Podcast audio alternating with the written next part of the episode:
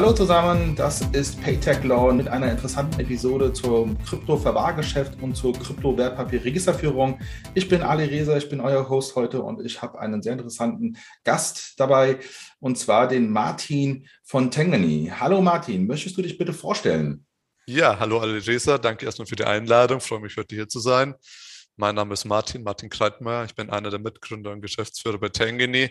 Und Tangeny ist ein White-Label-Anbieter im Bereich der Kryptoverwahrung und eben auch im Bereich der Kryptowertpapierregisterführung seit neuestem. Und ja, äh, wir sind seit vier Jahren am Markt aktiv, haben da sehr viel Einblick in verschiedene Geschäftstätigkeiten unserer Partner und Kunden und freue mich auf unseren heutigen Austausch.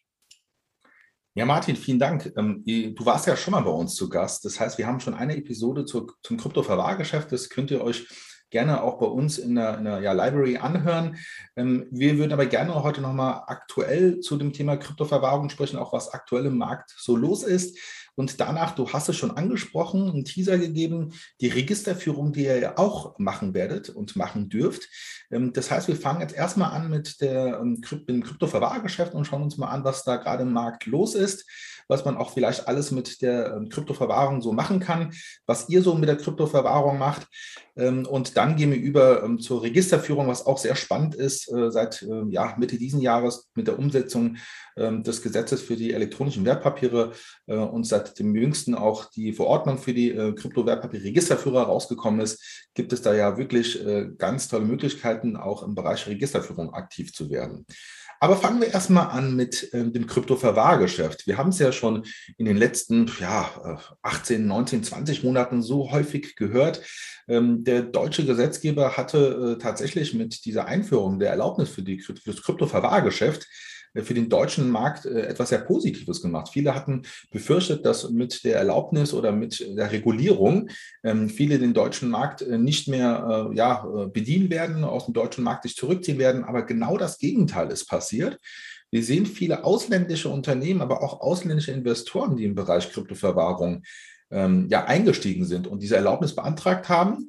Ähm, und das erkennen wir auch sehr schön gerade an den äh, vorliegenden Erlaubnissen. Für diejenigen, die es nicht mitbekommen haben, wir haben gegenwärtig drei äh, Unternehmen, die die Erlaubnis auch offiziell bekommen haben und haben darüber hinaus noch circa ja, neun bis zehn, die diese Übergangsregelung nutzen. Das heißt die 64 ähm, Y KWG. Äh, aber offiziell sind es tatsächlich drei Unternehmen, die die äh, Erlaubnis äh, zur, für das Kryptoverwahrgeschäft haben. Das kann man auch offiziell auf der Seite der BaFin, äh, wenn man nach BaFin googelt und Unternehmensdatenbank schaut, dort findet man dann auch drei Unternehmen, und zwar Coinbase, Capilendo und seit neuestem auch euch, Tengeni. Ähm, erstmal Gratulation dazu, Martin. Äh, kannst du vielleicht kurz dazu etwas sagen? Wie war denn für euch so dieses Erlaubnisverfahren? Wie hat sich das äh, auch zeitlich hingezogen? Wie war die äh, Kommunikation mit der BaFin? Und äh, war es für euch zu erwarten, dass ihr einer der Ersten seid? Oder war das überraschend? erzähl mal ein bisschen. Sehr gerne erstmal, Dankeschön. Und, um gleich mal noch eine kleine Korrektur vorwegzunehmen. Wir sind noch nicht in der Datenbank von der BaFin. Das dauert wahrscheinlich noch einige Tage, bis wir dort aufgenommen sind. Also wir haben die Lizenz, sind aber noch nicht eben in der Datenbank, äh, erscheinen wir noch nicht. Ja, ähm, der ganze Prozess, du hast es schon erwähnt, wir, ich war letztes Jahr, glaube ich, im Juli schon mal bei euch im Podcast. Das war, als wir den Antrag gerade abgeschickt haben, also einen kompletten Bewerbungsantrag. Und das war ein riesen Meilenstein für uns, weil wir doch als äh, technisches Unternehmen gestartet sind, als unreguliertes Unternehmen. Das Geschäft war unreguliert, als wir losgelaufen sind 2018. Und dann kam eben diese Kryptoverwahrung und die entsprechende Lizenz dazu, die wir von Anfang an eigentlich eher positiv, muss ich sagen, betrachtet haben, weil wir schon gemerkt haben, dass unsere Kunden Sicherheit benötigen und Finanzlizenzen signalisieren ja doch ein Stück weit Sicherheiten durch die ganzen Anforderungen, durch die Prozesse und Standardisierungen, die man selbst vornehmen muss und eben auch diese Professionalisierung im Unternehmen, die eben einfach notwendig ist, um diese Lizenzanforderungen zu erfüllen, haben wir da doch von Anfang an ähm, eher die positiven Themen gesehen, was auch dazu geführt hat, dass wir sehr schnell beschlossen haben, diese Lizenz beantragen zu wollen, obwohl wir recht wenig Ahnung von dem ganzen Thema hatten, also von, von regulatorischen Finanzthemen und Lizenzen und BaFin und so weiter. Und haben uns dann recht schnell auch an die Arbeit gemacht, diesen Antrag auszuarbeiten und entsprechenden Strukturen zu schaffen, die notwendig sind, um einem eine Lizenz erhalten zu können von der BaFin. Sodass wir im Juli 2020 den Antrag abgeschickt haben. Das waren über 700, 800 Seiten Dokumente, die wir komplett neu ausgearbeitet haben zu allen möglichen Themen, Geldwäscheprävention, Compliance, interne Strukturen, IT-Sicherheit, Backups, Kundenonboarding und so weiter. Ähm, das war wirklich ein Riesenbrett für uns, das wir da gebohrt haben und auch einen entsprechenden riesen Meilenstein. Und dann wurde es erstmal ruhig, muss ich sagen. Wir haben von der BaFin wenig gehört, außer dass der Eingang der, des Antrags bestätigt wurde, haben wir bis Ende November nichts gehört. Ähm, war aber in Ordnung, weil wir eben in dieser Übergangsregelung mit drinnen waren und auch keine andere die Lizenz bis dato hatte, also wir auch keinen Nachteil dadurch hatten. Ähm, insofern lag der Ball eigentlich die meiste Zeit bei der BaFin, muss ich sagen. Ab und zu kam er zurück zu uns im November. Im Januar haben wir was gehört. Ich glaube, im März, April gab es nochmal eine Rückmeldung. Und den Ball haben wir aber relativ schnell wieder zurückgeschossen, weil wir da von unserer Seite nicht unnötig Zeit verstreichen lassen wollten. Und erst als Coinbase als erster die Lizenz erhalten hat, haben wir gemerkt, okay, wenn wir jetzt nicht einer der ersten dann oder den nächsten sein werden, dann steht hier doch im Raum, dass es hier gewisse Marktnachteile für uns geben könnte, weil eine permanente Lizenz ist ja doch ein anderes Signal als diese Übergangsregelung 64y. Insofern haben wir dann eben auch nochmal den Kontakt zur BaFin gesucht und nachgefragt, was fehlt noch, wo sieht es aus, wann, wann, wann sind wir denn dran, so nach dem Motto. Und wir freuen uns sehr, dass wir jetzt am 1. Oktober, also vor einigen Tagen, nachdem wir diesen Podcast aufnehmen, eben auch den Brief der BaFin erhalten haben und eben als dritter Verwahrer ähm, diese Lizenz in Deutschland erhalten haben. Ja, vielen, vielen Dank für die Erläuterung. Ich habe das ja selbst sehr oft, ich habe sehr oft äh, Startups, die mich fragen, äh, können wir diese Lizenz beantragen? Wie schnell geht es? Können wir die vielleicht kaufen? Also ich habe auch einige ausländische Mandanten, äh, Investoren, die sagen, können wir ein Unternehmen kaufen, die was schon diese Lizenz hat oder diese Übergangsregelung. Der Markt ist äh, aus meiner Perspektive immer noch sehr, sehr heiß. Das heißt, da wird sich noch einiges tun, zumal wir nächstes Jahr mit der Markets in Crypto Assets Regulation ähm, für den europäischen Wirtschaftsraum, also für die gesamte EU und darüber hinaus, auch ähm, das Erfordernis haben werden, dass man unter anderem für die, äh, für die Kryptoverwahrung, für das Kryptoverwahrgeschäft eine Lizenz benötigt. Das heißt, für diejenigen, die äh, das wirklich auch zukünftig im europäischen Wirtschaftsraum anbieten wollen und nicht warten wollen, bis ähm, die Mika umgesetzt wird, die können jetzt schon äh, in Deutschland diese Lizenz beantragen bzw. ein Unternehmen kaufen. Und dann werden sie auch in der Möglichkeit haben, dann später diesen Up Upgrade zu machen, ähm, Top-Up oder wie auch immer man das nennen mag, nach Mika und dann im kompletten europäischen Wirtschaftsraum das zu machen. Ähm, dazu komme ich gleich nochmal, aber nochmal eine Klarstellung. Wir sind ja jetzt gerade in der Aufzeichnung und es kommt dann äh, in den nächsten Tagen, wird es live gehen. Deshalb, ich bin kein Hellseher, aber ich gehe mal stark davon aus, dass die BaFin euch dann auch äh, mit auf die Unternehmensdatenbank packen wird. Das dauert in der Regel ein paar Tage und vielleicht ist es ja jetzt gerade schon passiert, wenn wir gerade sprechen. Aber tatsächlich in der Unternehmensdatenbank werden die Zuhörer, sobald dieser Podcast live geht, dann euch auch finden. Ähm, ganz kurz nochmal zu den anderen beiden Unternehmen, die ja auch ähm, diese äh, ja, Lizenz offiziell schon bekommen haben. Ähm, Coinbase hast du genannt, Capilendo ist das zweite Unternehmen.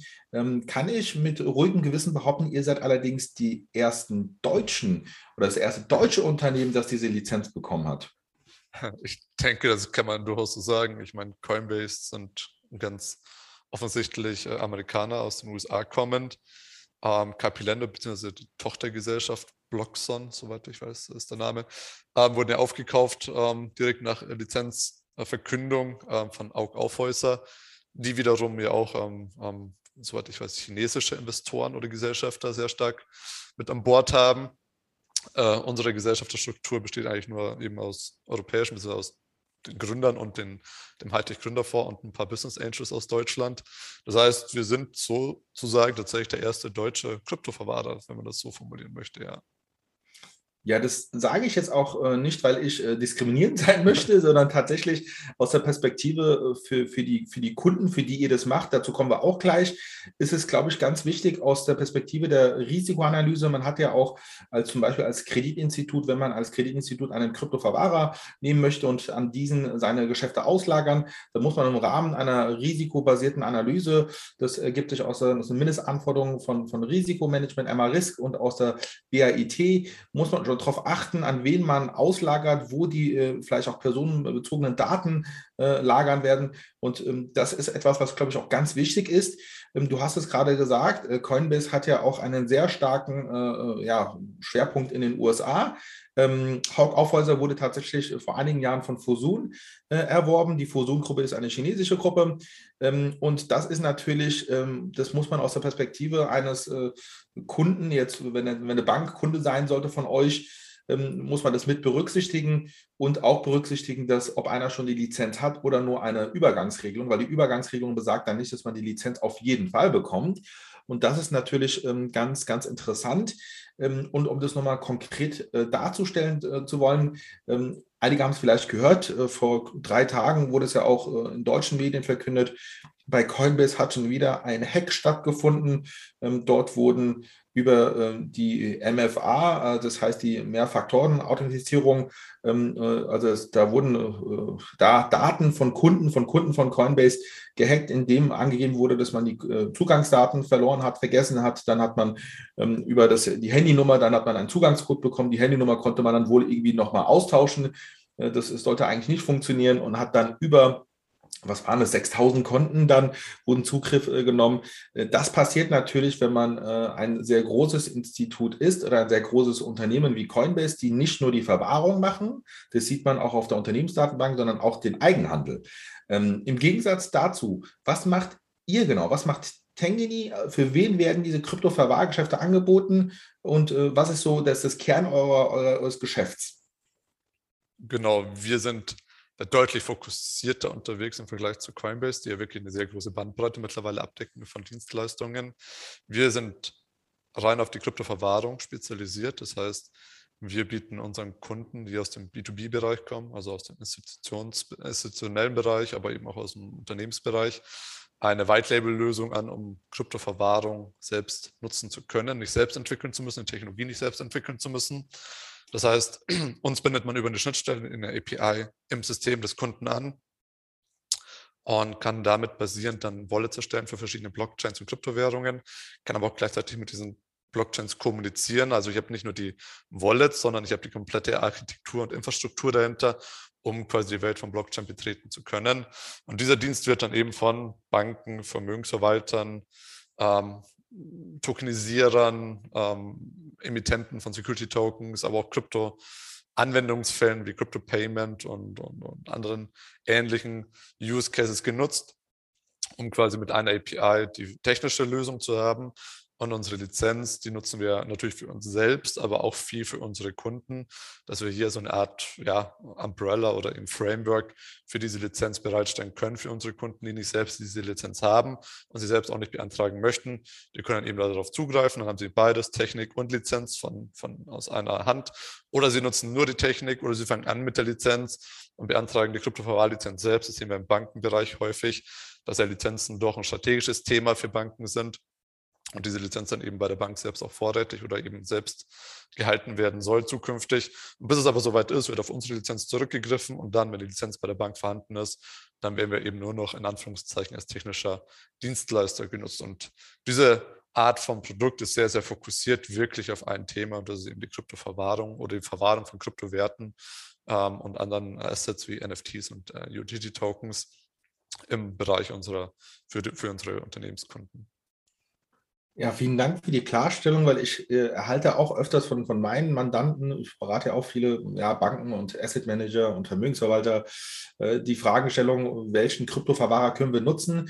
Ähm, das heißt, ihr macht tatsächlich B2B, bietet B2B für Businesskunden, für Geschäftskunden ähm, die Kryptoverwahrung an für verschiedene Kunden. Du hast es selbst gerade auch gesagt, für, zum Beispiel auch für Vermögensverwalter.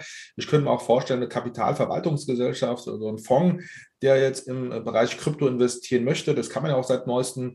Äh, man hat ja gesehen mit dem Fondsstandortgesetz, dass auch ähm, KVG und Fonds damit äh, in äh, Kryptowerte investieren können und das bis zu, glaube ich, 20 Prozent ihres Gesamt, Gesamtassets auch abdecken können. Ähm, dementsprechend, das deckt sich auch mit dem, was wir gerade gesagt haben. Capilendo wurde ja äh, von Haug Aufhäuser gekauft, erworben. Ähm, das hat auch damit zu tun, dass Haug Aufhäuser ja eine neue Tochtergesellschaft aufgesetzt hat, die Haug Aufhäuser Digital Assets 1, die ja jetzt in äh, Bitcoin und Ether investieren will, also in klassischen Kryptowährungen. Ist zwar nur ein Spezial-AIF, eigentlich bräuchten die gar keinen Kryptoverwahrer, äh, machen das aber jetzt vermutlich mal als Proof of Concept, um im nächsten Schritt dann mit einer großen, mit großen AIF dann auch in, äh, in, in verschiedene ja, Produkten zu investieren und das auch vielleicht im Retail-Markt anzubieten. Ähm, und interessanterweise, du hast ja schon angesprochen, ähm, Capilendo wurde ja vor kurzem gekauft und zwar, ähm, soweit ich verstanden habe, komplett gekauft und zwar bewusst, nachdem sie die Erlaubnis bekommen haben. Wäre das während des Erlaubnisverfahrens passiert, dann hätte Capilendo ähm, da auch ein äh, neues Inhaberkontrollverfahren machen müssen, weil alle äh, Investments ab 10 Prozent, das heißt, wenn, äh, wenn die ja, Stimmrechte oder die Geschäftsanteile ähm, ab 10 Prozent abgegeben werden an einen Investor, dann muss man da auch offiziell bei der BaFin dieses Inhaberkontrollverfahren machen ähm, und man äh, findet dann auch schneller raus oder man kriegt dann auch mit, äh, ob jetzt ein Kryptoverwahrer gekauft wurde. Ähm, mit dieser Erläuterung äh, wieder zurück an dich, Martin.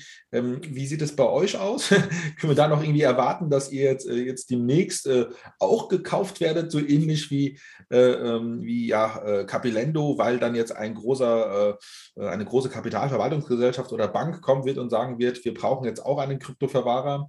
Äh, kannst du da ein bisschen was erzählen? Darfst du da was erzählen? Äh, ich kann gerne was erzählen, weil es da tatsächlich nicht so viel zu erzählen gibt.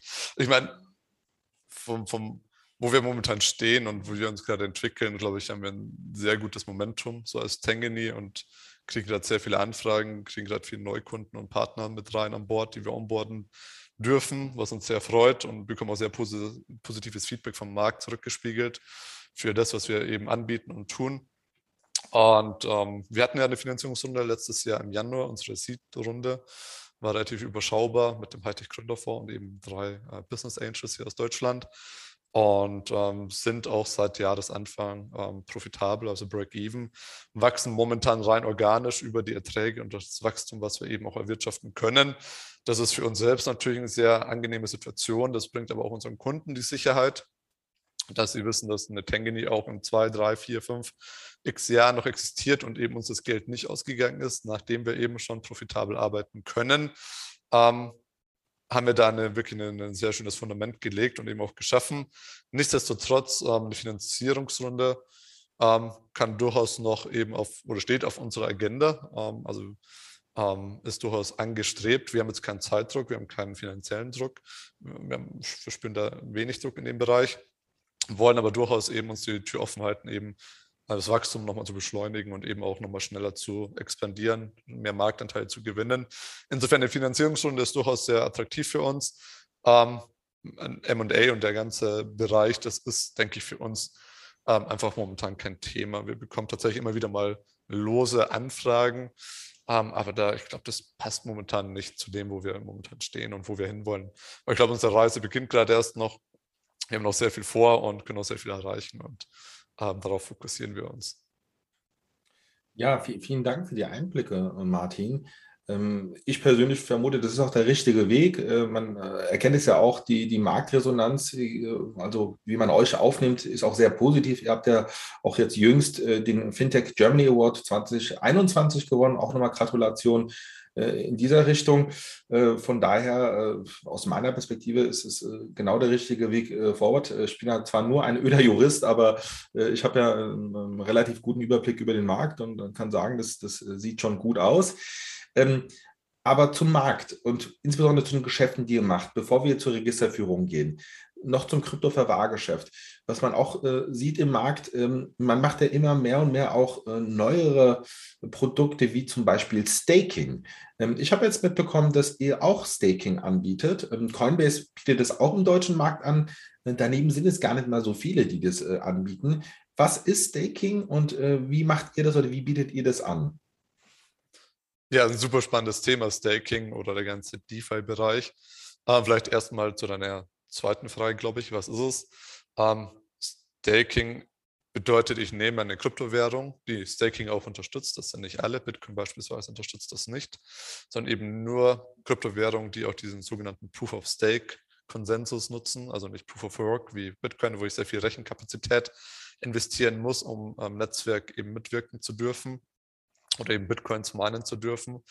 Ähm, und wenn ich eine Währung habe, die Proof of Stake unterstützt oder eben auf so einer Blockchain basiert, wie zum Beispiel The Binance Token oder äh, Cardano, ähm, Luna und so weiter, also eher ein bisschen die neueren und jüngeren Protokolle, dann kann ich meine Stimmrechte, in der Regel ist es so konzipiert, dass ich meine Stimmrechte delegiere an eine sogenannte Node, an den Validator, also diejenigen, die die Transaktionen im Netzwerk validieren. Und ich bekomme dann Anteil zu meinen Stimmen, die ich delegiert habe, eben diese Erträge, die erwirtschaftet werden. Und die Erträge sind in der Regel die Netzwerkgebühren, die zu zahlen sind. Die werden dann eingesammelt von 1000 Transaktionen vielleicht. Dann gibt es einen Validator, der die Transaktionen verifiziert. Und alle gültigen Transaktionen werden dann auch verarbeitet. Und diese Netzwerkgebühren werden dann ausgeschüttet an diejenigen, die ihre Stimmrechte delegiert haben und erwirtschaften dadurch eben eine gewisse Rendite. Die schwankt sehr stark und je nach Protokoll, aber im Schnitt würde ich sagen so zwischen 5 und 20 Prozent, ähm, je nach Protokoll entsprechend, ähm, kann da durchaus pro Jahr erwirtschaftet werden. Und das ist natürlich super spannend, weil wir als Kryptoverwahrer haben sehr viele ähm, Kryptowerte ähm, bei uns liegen. Also unsere Kunden lagern sie bei uns ein. Und wenn wir denen natürlich dann die Möglichkeit geben, neben der Einlagerung noch eine gewisse ja, Rendite zu erwirtschaften oder zu heben, ähm, ohne quasi zusätzlichem Risiko, weil ich nur meine Stimmrechte delegiere, aber sonst keine keine zusätzlichen neuen Parteien dazu nehmen muss, dann ist es natürlich etwas super Spannendes und das bieten wir tatsächlich jetzt auch eben seit einigen Wochen ähm, am Markt an.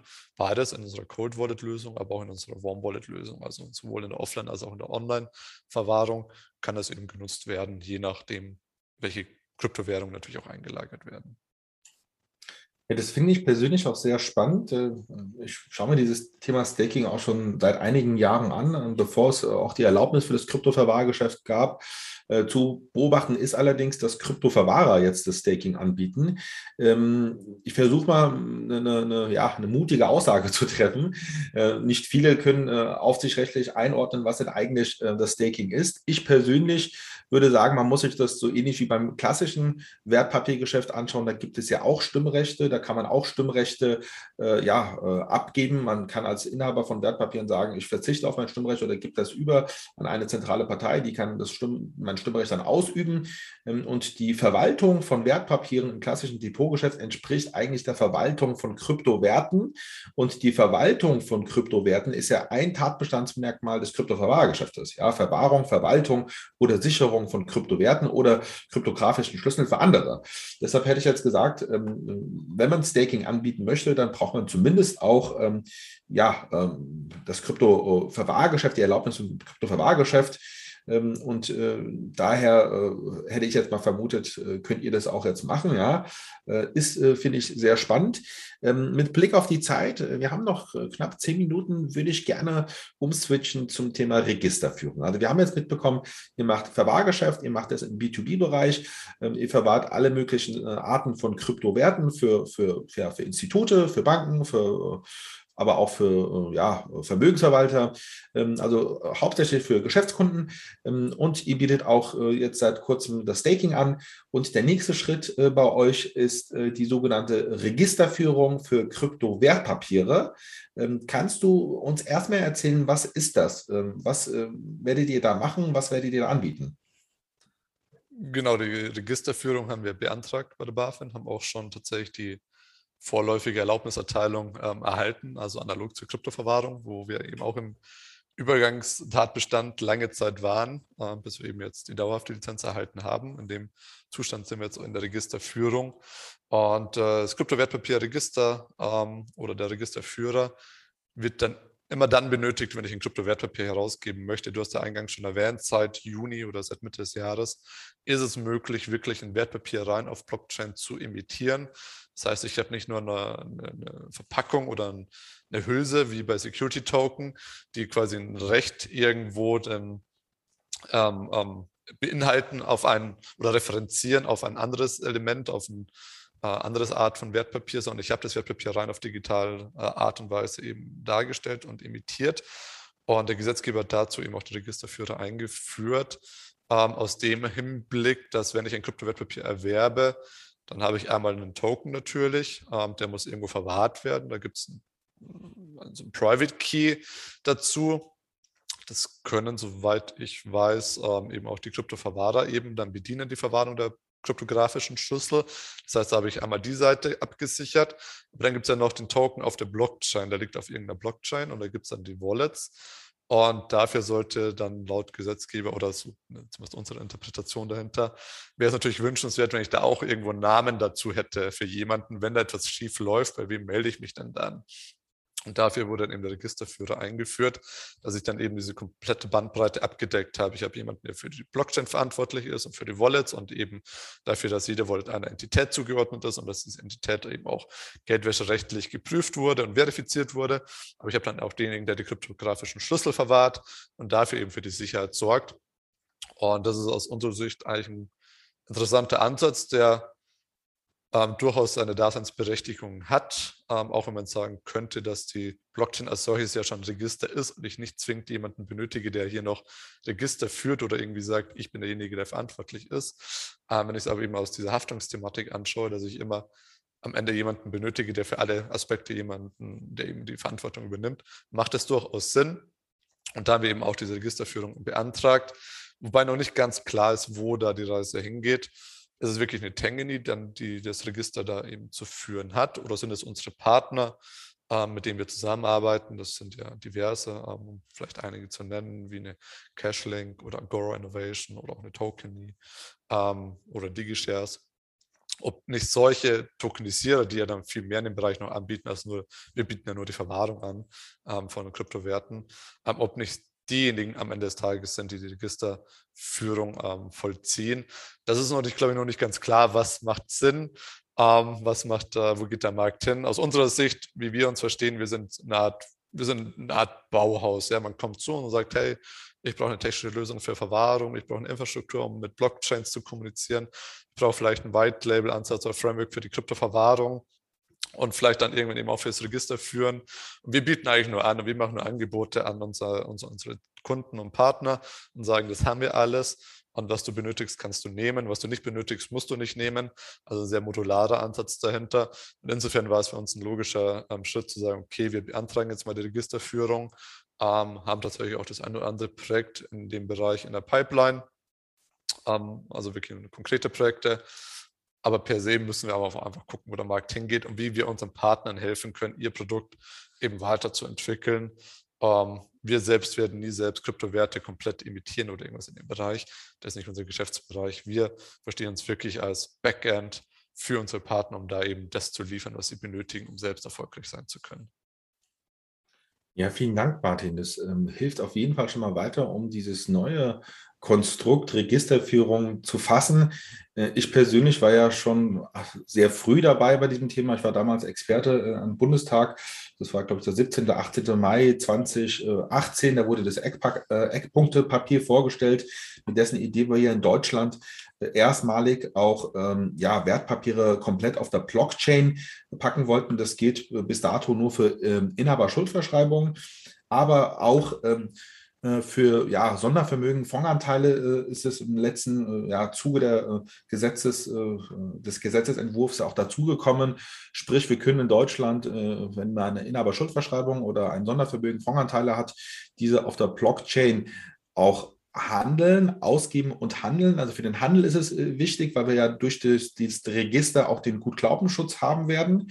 Ähm, das heißt, für, das, äh, für den Sekundärmarkt äh, haben wir da eine Sicherheit äh, geschaffen mit der Registerführung und wir brauchen nicht mehr das Papier nebenbei noch oder die Urkunde, so wie man das nennt im Safe. Das ist nicht mehr erforderlich. Äh, und es gibt zwei Arten. Es gibt elektronische Wertpapiere und Kryptowertpapiere. Elektronische Wertpapiere sind von einem Registerführer, von einem sogenannten zentralen Registerführer. Dazu gehört zum Beispiel auch ein CSD zu führen, äh, kann auch eine Depotbank sein. Ähm, und ähm, Kryptowertpapiere können äh, auch von dezentralen Registerführern geführt werden. Was allerdings ganz wichtig ist, Beide Registerführer sind regulierte Unternehmen. Das war der Wille des Gesetzgebers zu sagen, wir brauchen jemanden, den wir auch kontrollieren können, weil der Markt vertraut ja auf den Registerführer, weil das, was der Registerführer auf das Register einträgt, die Transaktion, die, die, die Daten der, der Personen, ähm, darauf muss man vertrauen können. Und wenn etwas schief geht, so wie du schon zu Recht gesagt hast, Martin, muss ja jemand ähm, haftbar sein. Und da nimmt man halt ein reguliertes Institut. Ähm, die Voraussetzungen sind gar nicht mal so ohne, die sind sogar noch strenger als beim Kryptoverwahrgeschäft. Ähm, und man muss dafür eine Erlaubnis haben. Jetzt hast du im ersten äh, Satz noch nebenbei beiläufig gesagt, ihr habt das jetzt beantragt. Äh, äh, formell gesehen, juristisch ist es eine Anzeige. Ihr habt quasi angezeigt, dass ihr diesen Antrag stellen werdet. Ja, so ähnlich wie man das auch damals beim äh, Kryptoverwahrgeschäft gemacht hat. Die Besonderheit hier allerdings, vielen ist es überhaupt nicht bewusst, diese Anzeige ist diesmal eine formelle Anzeige, nicht eine informelle Anzeige. Die Voraussetzungen für diese Anzeige sind immens. Das merkt man erst, wenn man da reinschaut oder wenn man vielleicht eine Anzeige gestellt hat bei der BaFin und dann ein Schreiben zurückerhält, wo es dann heißt, ähm, Sie haben nicht die Voraussetzungen erfüllt. Ähm, wie, wie war das bei euch? War das einfach, diese Anzeige zu stellen? Oder ähm, äh, ja, kannst du da ein bisschen nicht zu viel interner, weil wir wollen auch nicht, dass die Konkurrenz dann quasi eine Blaupause dann von euch vorgelegt bekommt, aber einfach nur mal vielleicht in zwei Sätzen äh, zu bestätigen, äh, war das schwieriger als diese informelle Anzeige beim Kryptoverwahrgeschäft, wo wir ja dann irgendwie 50, über 50 Anzeigen hatten, ähm, ähm, im Verhältnis zum Kryptoverwahrgeschäft. Wie war das diesmal mit der Anzeige? War tatsächlich doch ein bisschen anders. Also Kryptoverwahrung, wie du schon gesagt hast, war, glaube ich, eine R4-Seite. Ähm, einfach nur, hallo, hier bin ich und ich würde gerne. Und äh, dann war das auch schon erledigt. Also war wirklich, man konnte es gar nicht falsch machen aus meiner Sicht. Ähm, war hier ein Stück weit anders. Ähm, wir haben es ähnlich gemacht wie bei der Kryptoverwahrung. Also unser unser, unseren, unseren Brief aufgesetzt, das waren sogar zwei A4 Seiten, ähm, sind die Anforderungen durchgegangen, die im Gesetz dazu eben auch definiert sind, sind aber mit einer ähnlichen Mentalität eben wie bei der Kryptoverwahrung da rangegangen, haben den Brief abgeschickt, äh, abgeschickt und äh, ich glaube, äh, zwei Tage später wir, hatten wir dann prompt auch schon die Rückmeldung von der BaFin, dass wir eben nicht die Anforderungen der Anzeige erfüllt haben, da wir einige Sachen vergessen haben. dann gesehen, okay, hoppla, ähm, müssen wir doch ein bisschen mehr machen. Ähm, das heißt, es ist doch ein bisschen aufwendiger als der, im Vergleich zur Kryptoverwahrung. Aber nichtsdestotrotz ist es natürlich im Vergleich zur, zur Einreichung des kompletten Erlaubnisantrages immer noch, also gar kein Vergleich dahinter ähm, da ich einfach dann am Ende des Tages wirklich nur die Anzeige erstmal einreichen muss, wo dann die, die Barriere doch deutlich niedriger ist dann als die komplette Erlaubnis einzureichen, gerade wenn ich vielleicht dann eben noch nicht reguliert bin und dieses Thema zum ersten Mal angehe, ist es schon ein immenses Brett, das dann eben da wieder zu bohren ist. Und ähm, genau, aber zur Kryptowertpapierregisterführung haben wir dann eben den, den, zweiten Brief abgeschickt und dann eben auch von der BaFin die Bestätigung bekommen, dass wir die Anforderungen erfüllt haben, ähm, eben die Formalien eingehalten wurden und eben berechtigt sind, dann mit einer Zeitfrist, glaube ich, von zwei Monaten eben das Thema anbieten zu dürfen am Markt oder dann eben auch den Service erbringen zu dürfen. Ja, das finde ich persönlich sehr interessant, auch aus der Perspektive des Marktes. Du hast jetzt gerade gesagt, ihr habt jetzt eine Frist von zwei Monaten. Davor die Frist, bis wann kann man ähm, diese ähm, Anzeige bei der BaFin einreichen, dass man die Registerführung beantragen wird? War das bis Ende Oktober? Ich habe das jetzt nicht so richtig im Kopf. Mein Stand ist sechs Monate nach, ähm, nachdem das Gesetz Gültigkeit erlangt und das war irgendwann Mitte Juni. Ähm, das insofern bis Ende November wäre mein Stand, dass man diese Anzeige einreichen kann. Und dann ist ja innerhalb von x Monaten muss man dieses Geschäft dann auch erbringen.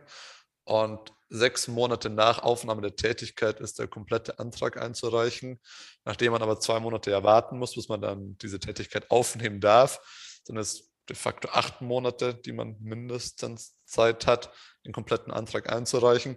Also sind sehr viele Fristen, die man so ein bisschen jonglieren muss und gucken muss, dass man eben in allen Fristen dann auch ähm, bleibt und keine überzieht, aber auch nicht zu früh startet. Ähm, aber für all diejenigen, diejenigen, die sagen, die Registerführung ist für sie spannend, ähm, die sollten in den nächsten Wochen definitiv dann eben auch das Thema angehen, um diese Frist dann nicht zu verpassen. Ja, du, du, du sprichst es an, die Frist nicht zu verpassen. Und wir haben auch angesprochen, dass diesmal eine informelle Anzeige ja nicht genügt. Für diejenigen, die diesen Podcast hören, äh, die sind schon mal vorgewarnt, ja.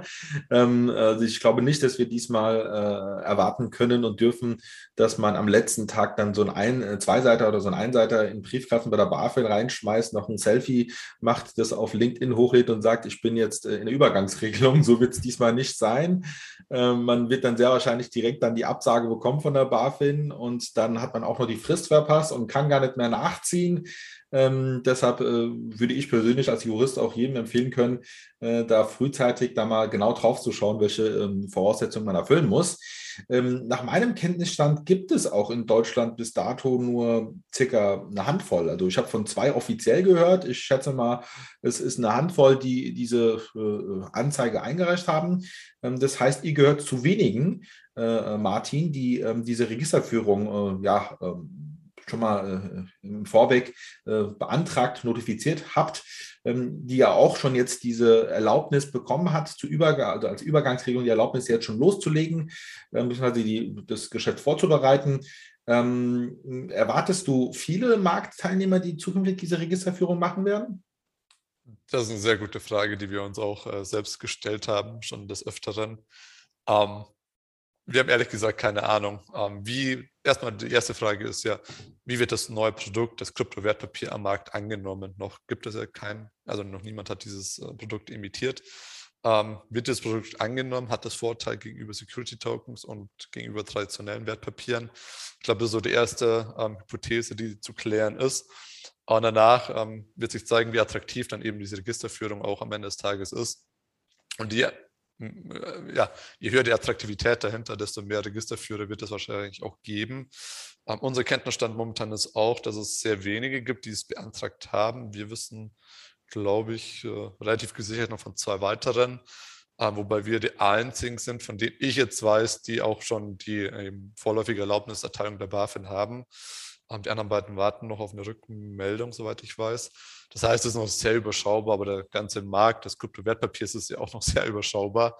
Ähm, ich glaube, da muss noch viel, viel Arbeit getan werden, bevor wirklich klar ist, wo die Reise hingeht und der Gesetzgeber idealerweise dann eben auch nochmal nachjustiert am Gesetz, indem er eben auch andere Arten von Wertpapieren freigibt für Kryptowertpapiere. Die sind ja momentan, wie schon erwähnt hast, noch sehr limitiert auf äh, Schuldverschreibungen.